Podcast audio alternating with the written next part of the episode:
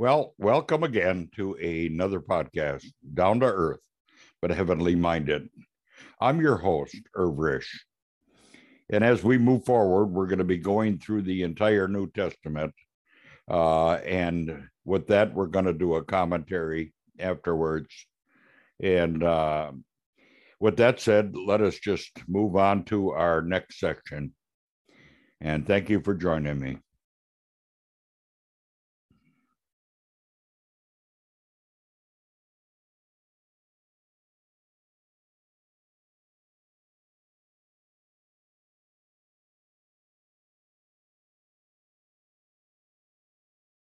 Chapter 2 And when he returned to Capernaum after some days, it was reported that he was at home, and many were gathered together, so that there was no more room, not even at the door.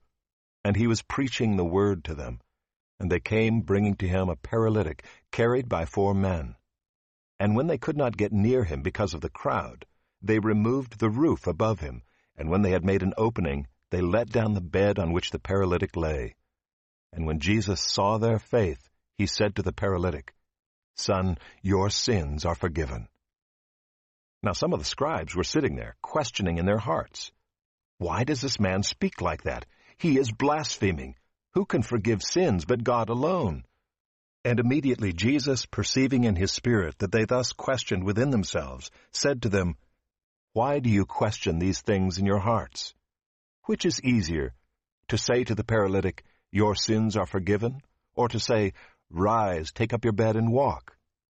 But that you may know that the Son of Man has authority on earth to forgive sins, he said to the paralytic, I say to you, Rise, pick up your bed, and go home. And he rose, and immediately picked up his bed, and went out before them all, so that they were all amazed, and glorified God, saying, We never saw anything like this. He went out again beside the sea, and all the crowd was coming to him, and he was teaching them. And as he passed by, he saw Levi the son of Alphaeus sitting at the tax booth, and he said to him, Follow me. And he rose and followed him. And as he reclined at table in his house, many tax collectors and sinners were reclining with Jesus and his disciples, for there were many who followed him. And the scribes of the Pharisees, when they saw that he was eating with sinners and tax collectors, said to his disciples, Why does he eat with tax collectors and sinners? And when Jesus heard it, he said to them, Those who are well have no need of a physician, but those who are sick. I came not to call the righteous, but sinners. Now John's disciples and the Pharisees were fasting, and people came and said to him, why do John's disciples and the disciples of the Pharisees fast, but your disciples do not fast? And Jesus said to them, Can the wedding guests fast while the bridegroom is with them? As long as they have the bridegroom with them, they cannot fast. The days will come when the bridegroom is taken away from them, and then they will fast in that day. No one sews a piece of unshrunk cloth on an old garment. If he does, the patch tears away from it, the new from the old, and a worse tear is made.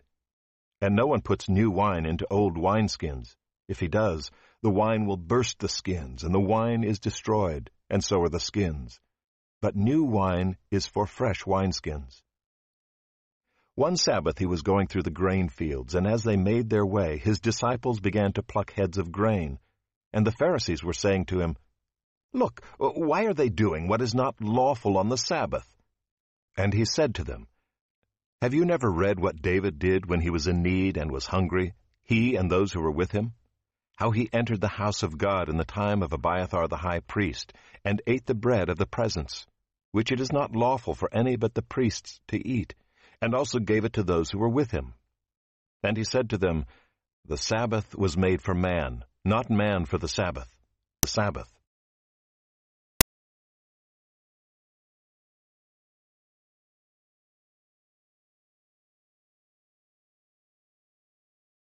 Mark chapter 2. H. A paralytic healed, 2 colon 1, 12. 2 colon 1 Well, for soon after the Lord entered Capernaum, many gathered around the house where he was. Word had spread quickly, and people were anxious to see the miracle worker in action. Whenever God moves in power, people are attracted.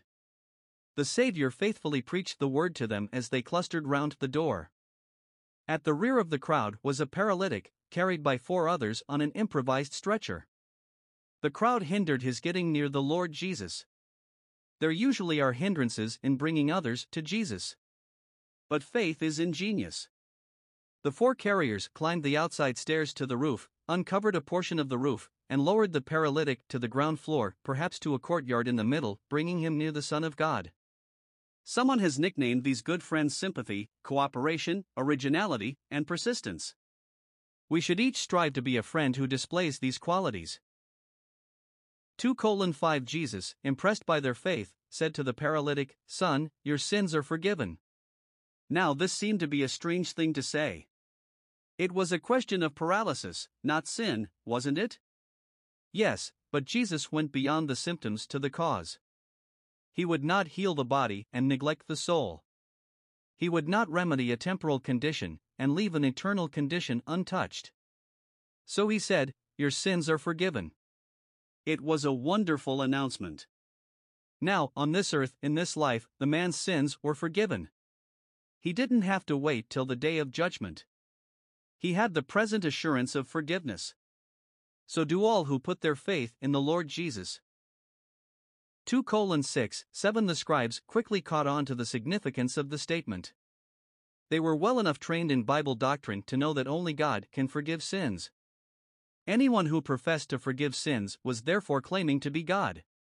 Up to this point, their logic was correct. But instead of acknowledging the Lord Jesus to be God, they accused him in their hearts of speaking blasphemies. 2 8 9 Jesus read their thoughts, a proof in itself of his supernatural power. He asked them this provocative question Is it easier to pronounce a man's sins forgiven or his paralysis cured? Actually, it is just as easy to say one as the other.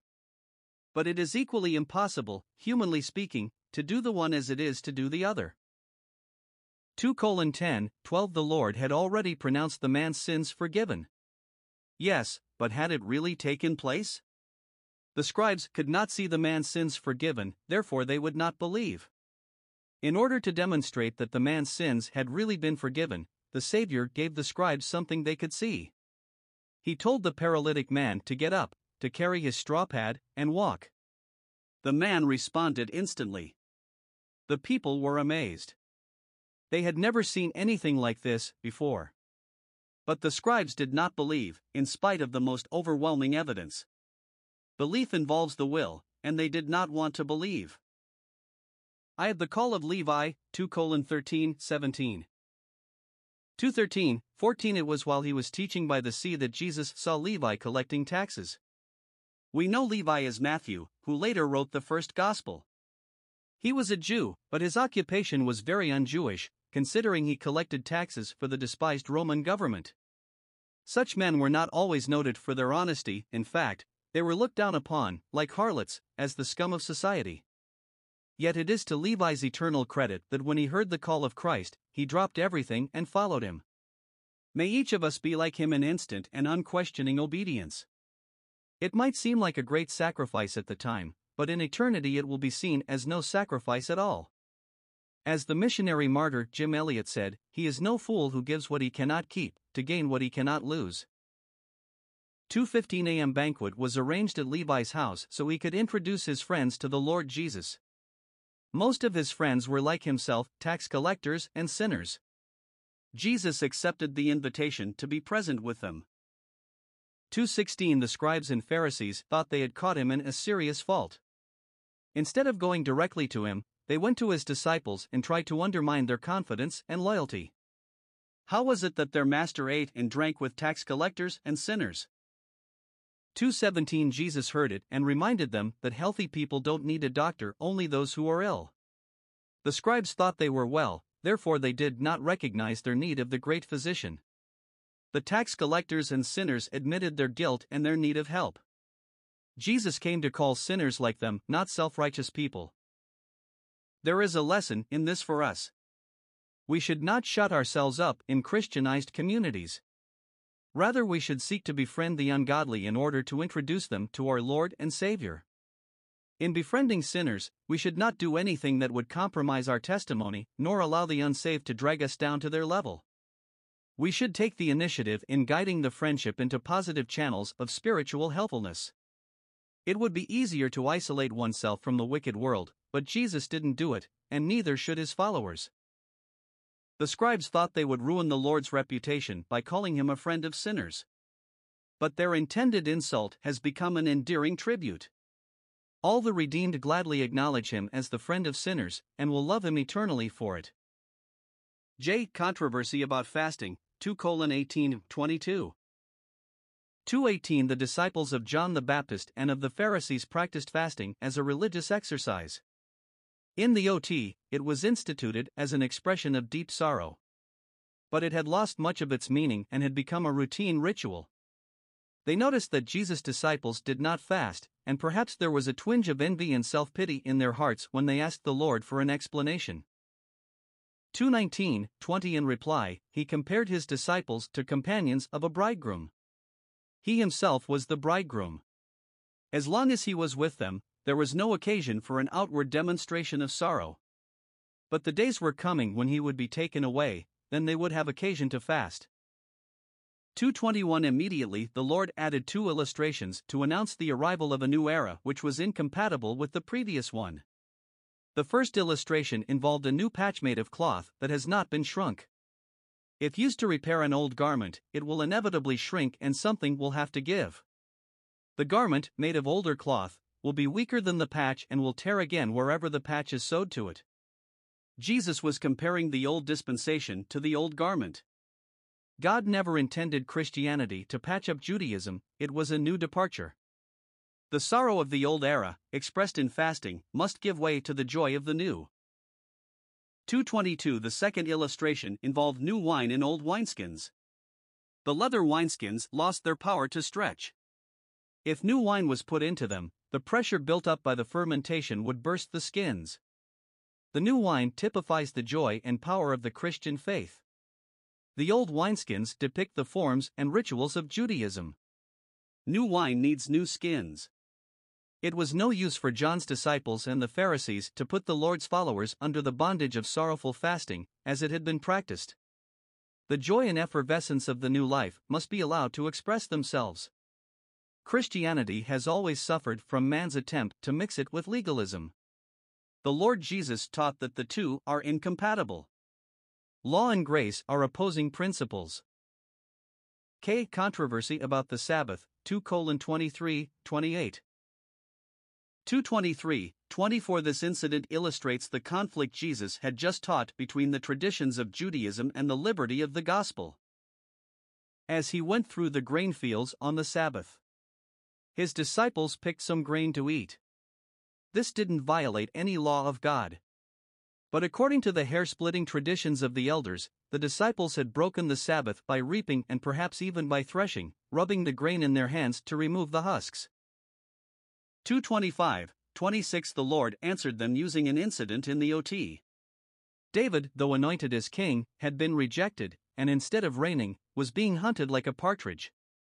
One day, when his provisions were gone, he went to the house of God and used the showbread to feed his men and himself. Ordinarily, this showbread was forbidden to any but the priests, yet David was not rebuked by God for doing this. Why? Because things were not right in Israel. As long as David was not given his rightful place as king, God allowed him to do what ordinarily would be illegal. This was the case with the Lord Jesus. Though anointed, he was not reigning. The very fact that his disciples had to pick grain as they traveled showed that things were not right in Israel. The Pharisees themselves should have been extending hospitality to Jesus and his disciples instead of criticizing them. If David had actually broken the law by eating the showbread, yet was not rebuked by God, how much more blameless were the disciples who, under similar circumstances, had broken nothing but the traditions of the elders. Verse 26 says that David ate the showbread when Abiathar was high priest. According to 1 Samuel 21 verse 1, Ahimelech was priest at the time. Abiathar was his father. It may be that the high priest's loyalty to David influenced him to permit this unusual departure from the law. 227, 28 Our Lord closed his discourse by reminding the Pharisees that the Sabbath was instituted by God for man's benefit, not for his bondage.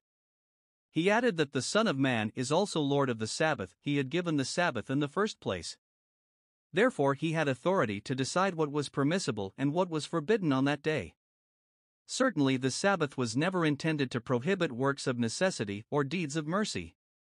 Christians are not obligated to keep the Sabbath. That day was given to the nation of Israel. The distinctive day of Christianity is the Lord's Day, the first day of the week. However, it is not a day encrusted with legalistic do's and don'ts.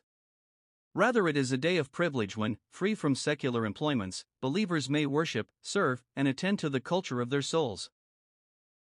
For us, it is not a question is it wrong to do this on the Lord's Day, but rather how may I best use this day to the glory of God, to the blessing of my neighbor, and to my spiritual good?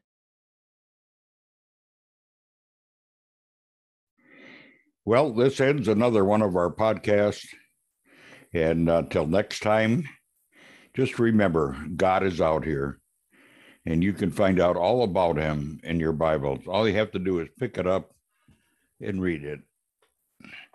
I have mine right here, and uh, God is in this Bible, so please read it. With that said, bye for now. Till next time.